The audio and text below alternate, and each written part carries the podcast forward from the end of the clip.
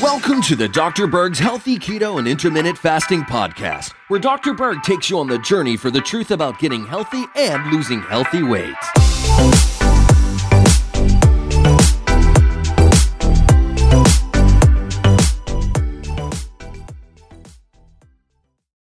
Ridding Old Bad Habits, Part 3. If you haven't seen my other videos on that, I put the link down below. All right, we're at the stage now where we are ready to create healthy new habits, okay? This is what we want to do right here. And the key word is create. You have to constantly create these new habits for it to become a new habit. We have the bad habits, but now we're creating some new ones and it takes some time. So they have to be continued every single day. So whether you know it or not, you're doing two things all day long. You're creating your health or you're destroying your health. Now, when you're doing nothing, like let's say you're not exercising at all, the health tends to d- diminish. So it's a constant thing where you have to exert effort to build something up, especially with exercise. So let's start over here in the creation of your health. Couple things make it easy on yourself. Don't make the recipes complex. I'm releasing a ton of new recipes with only four ingredients or less. So that will help you out. I'll put some links down below of where to find these recipes. I'm also going to give you a really nice document that includes all the foods that are keto friendly at the grocery store you know, quick meals that you can go there and just buy already made so you can take those home and eat them to make it easy. Also, I'm creating recipes with a lot of variety, uh, as well as keto desserts, like how to make certain things with chocolate or cookies, uh, how to make different types of bread with very few ingredients. So this will make it very pleasurable yet easy for you to make this transition to your new habits. Another thing that's very, very important to curb the cravings for carbs or the temptation for carbs is to eat more fat at the meal because we don't want you snacking, especially late at night. So, a good habit would be to have enough fat and not snack. Complete your meal at the meal and don't extend it. There's a lot of people that have supper that turns into a very long meal where they keep eating until they go to bed. We want to break that habit. It's not a good one. Also, not having any junk in the house.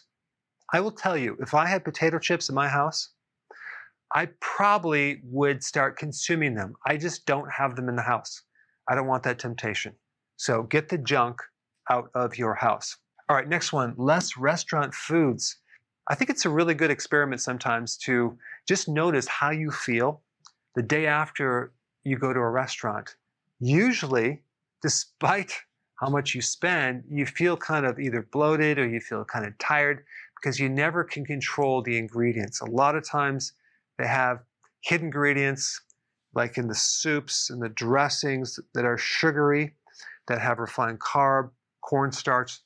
So try not to go to restaurants very often, okay? But I do understand in the beginning, you may need to do um, what's called dirty keto and not worry about the quality because you're starting new and it's too overwhelming.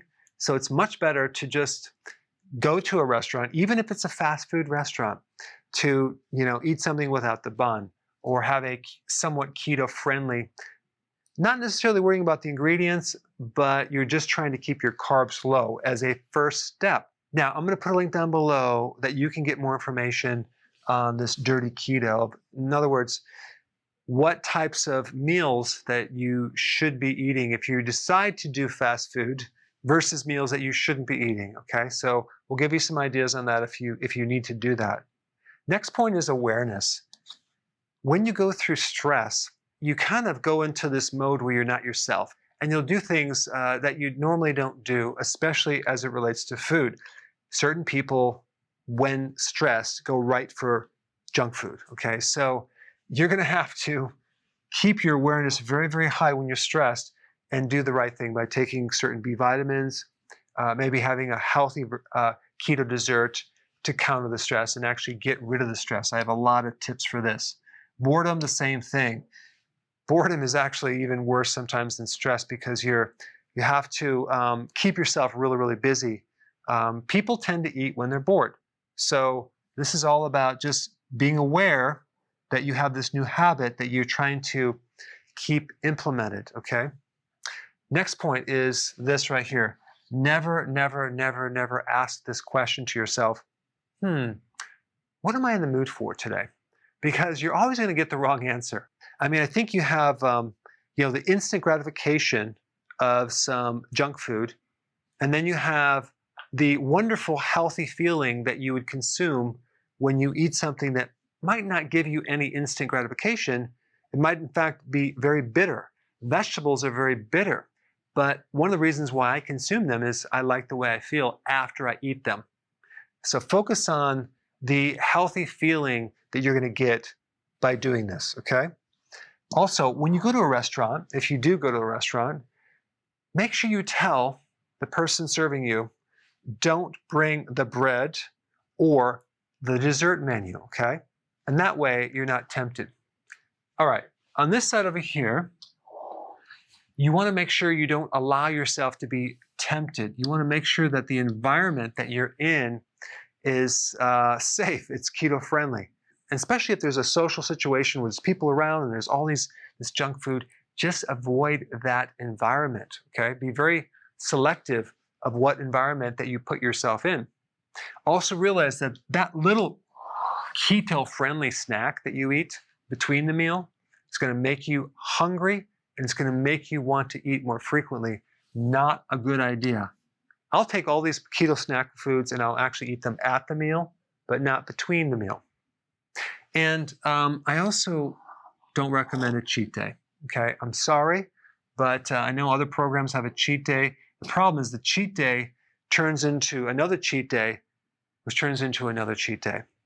Ideally, though, you want to do this to the point where you create a very large health reserve because the overall strategy is to do this correctly so you drop insulin, which you then fix your slow metabolism. This is how you build up your health. So you actually could afford a cheat day here and there because you have this extra health reserve, but not in the beginning. All right, there you have it. Thanks for watching.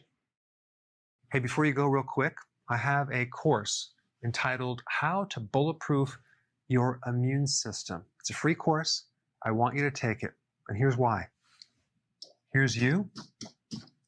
Here is your environment.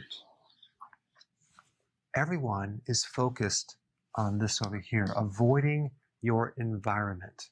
But what about here? What about strengthening your immune system? That's what's missing. This course will show you how to bulletproof yourself. And so you can tolerate and resist your environment much better by strengthening your own immune system. I put a link down in the description right down below. Check it out and get signed up today.